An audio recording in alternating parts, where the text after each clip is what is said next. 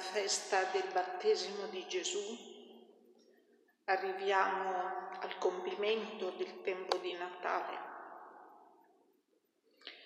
e il salto di temporale rispetto agli eventi che abbiamo sentito narrare nelle feste precedenti è un salto di molti anni.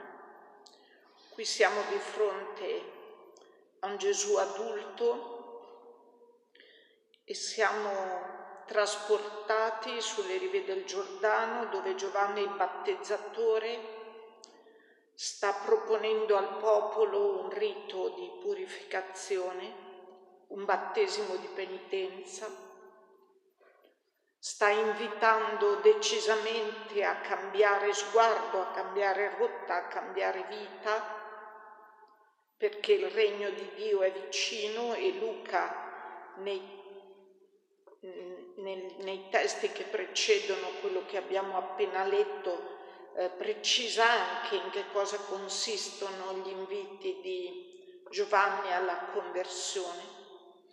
E poi qui ci viene detto che eh, accedendo al gesto di purificazione e di penitenza, questa immersione rituale nell'acqua era un gesto che la tradizione veterotestamentaria conosceva già. Accedendo a questo gesto si dice eh, le, le folle si domandavano se non fosse lui il Cristo. E qui ci viene sottolineato come Giovanni immediatamente si sente in dovere di eh, chiarire questo equivoco e dice appunto il significato del gesto che lui propone. Io vi battezzo con acqua, ma viene uno che è più forte di me. Egli vi battezzerà in Spirito Santo e fuoco.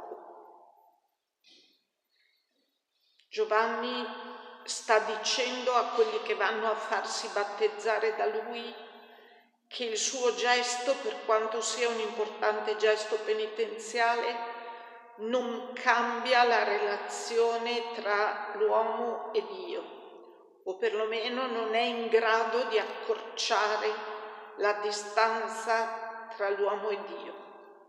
Dio rimane altro e oltre rispetto alle possibilità dell'uomo di raggiungere. Per poter accorciare quella distanza occorre uno più forte. Ed ecco che viene colui che è più forte.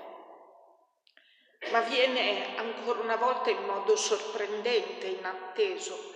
È la stessa sorpresa probabilmente eh, provata dai magi che si aspettavano un grande re indicato dalla stella e trovano un bambino inerme, insignificante e qui questa gente a cui è stato detto che viene uno che è più forte, che battezzerà in Spirito Santo e fuoco, eh, a questa gente non appare nessuno perché Gesù va eh, a farsi battezzare da Giovanni mescolandosi con la gente.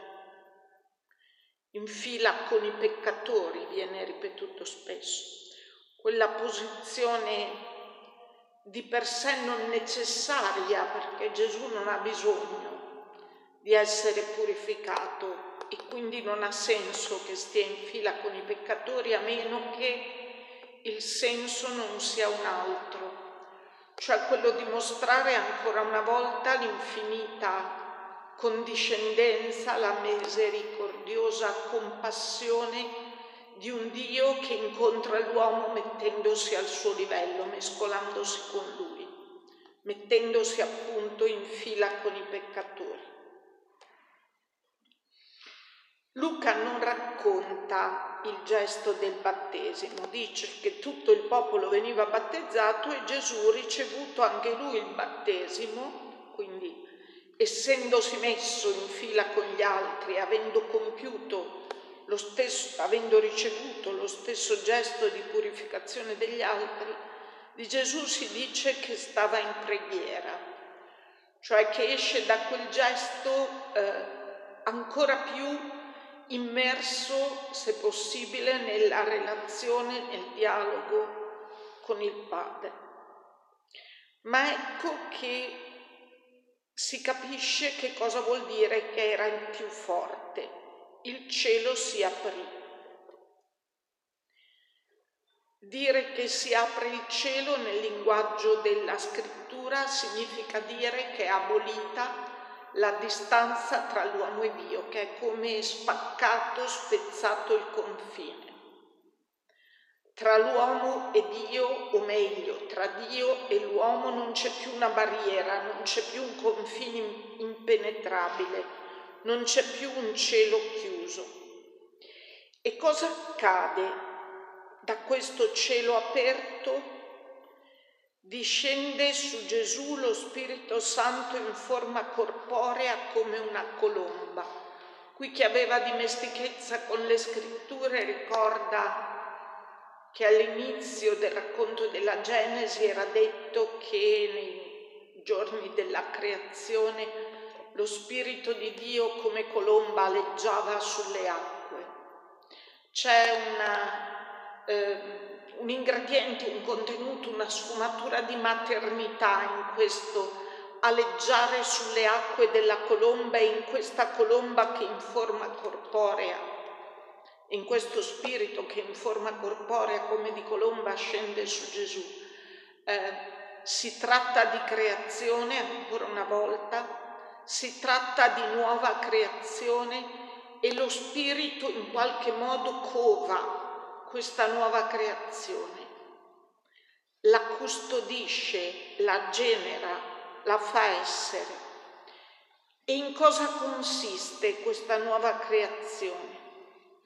Consiste nel fatto che qui c'è un uomo a cui finalmente quelle parole che Dio da sempre ha rivolto e voluto rivolgere ad ogni uomo possono essere rivolte in pienezza. Tu sei il mio figlio l'amato. Noi possiamo pensare a queste parole come dette solo a Gesù o dette solo di Gesù per testimoniare in qualche modo a lui e a tutti la sua identità di figlio ma possiamo e dobbiamo davvero pensare queste parole come dette a ciascuno di noi. Da sempre Dio pensa e guarda ogni uomo con questo sguardo. Tu sei il mio figlio l'amato. Cosa c'è di diverso e di nuovo in Gesù? Che qui c'è un uomo che quelle parole le ascolta, le riceve che costituiscono la sua consapevolezza di sé, la sua autocoscienza filiale. Un uomo che si sa fino in fondo figlio e che vive in questa relazione col Padre senza sottrarsene mai, senza sfilarsene mai, perché non c'è più separazione tra l'umano e il divino. Tu sei il mio figlio, l'amato, in te ho posto il mio compiacimento. E allora ecco che il battesimo diventa davvero rivelazione definitiva di ciò che è accaduto e abbiamo celebrato nella nascita di Gesù, in forma, se volete, meno commovente, meno poetica, anche meno romantica in un certo senso rispetto al bambino che fa tenerezza adagiato in una mangiatoia e adorato dai pastori e dai magi. Perché qui siamo di fronte a un uomo in tutta la sua statura di uomo che sta in questa relazione con Dio, che è la relazione che Dio da sempre ha pensato e voluto per ogni uomo. Tu sei il mio figlio, l'amato. E allora il battesimo di Gesù ci dice non solo la sua rivelazione a Israele, ma ci dice soprattutto la rivelazione a noi stessi di chi anche noi siamo in forza del battesimo.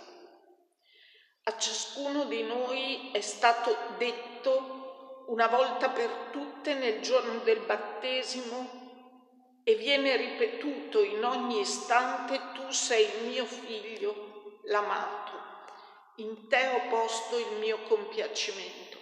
Allora possono essere aperti anche per noi i cieli, ma dobbiamo chiederci cosa significa vivere con questa coscienza, come potrebbe essere ogni istante della nostra vita se in ogni istante noi sentissimo risuonare al nostro orecchio, al nostro cuore, tu sei il mio figlio, l'amato.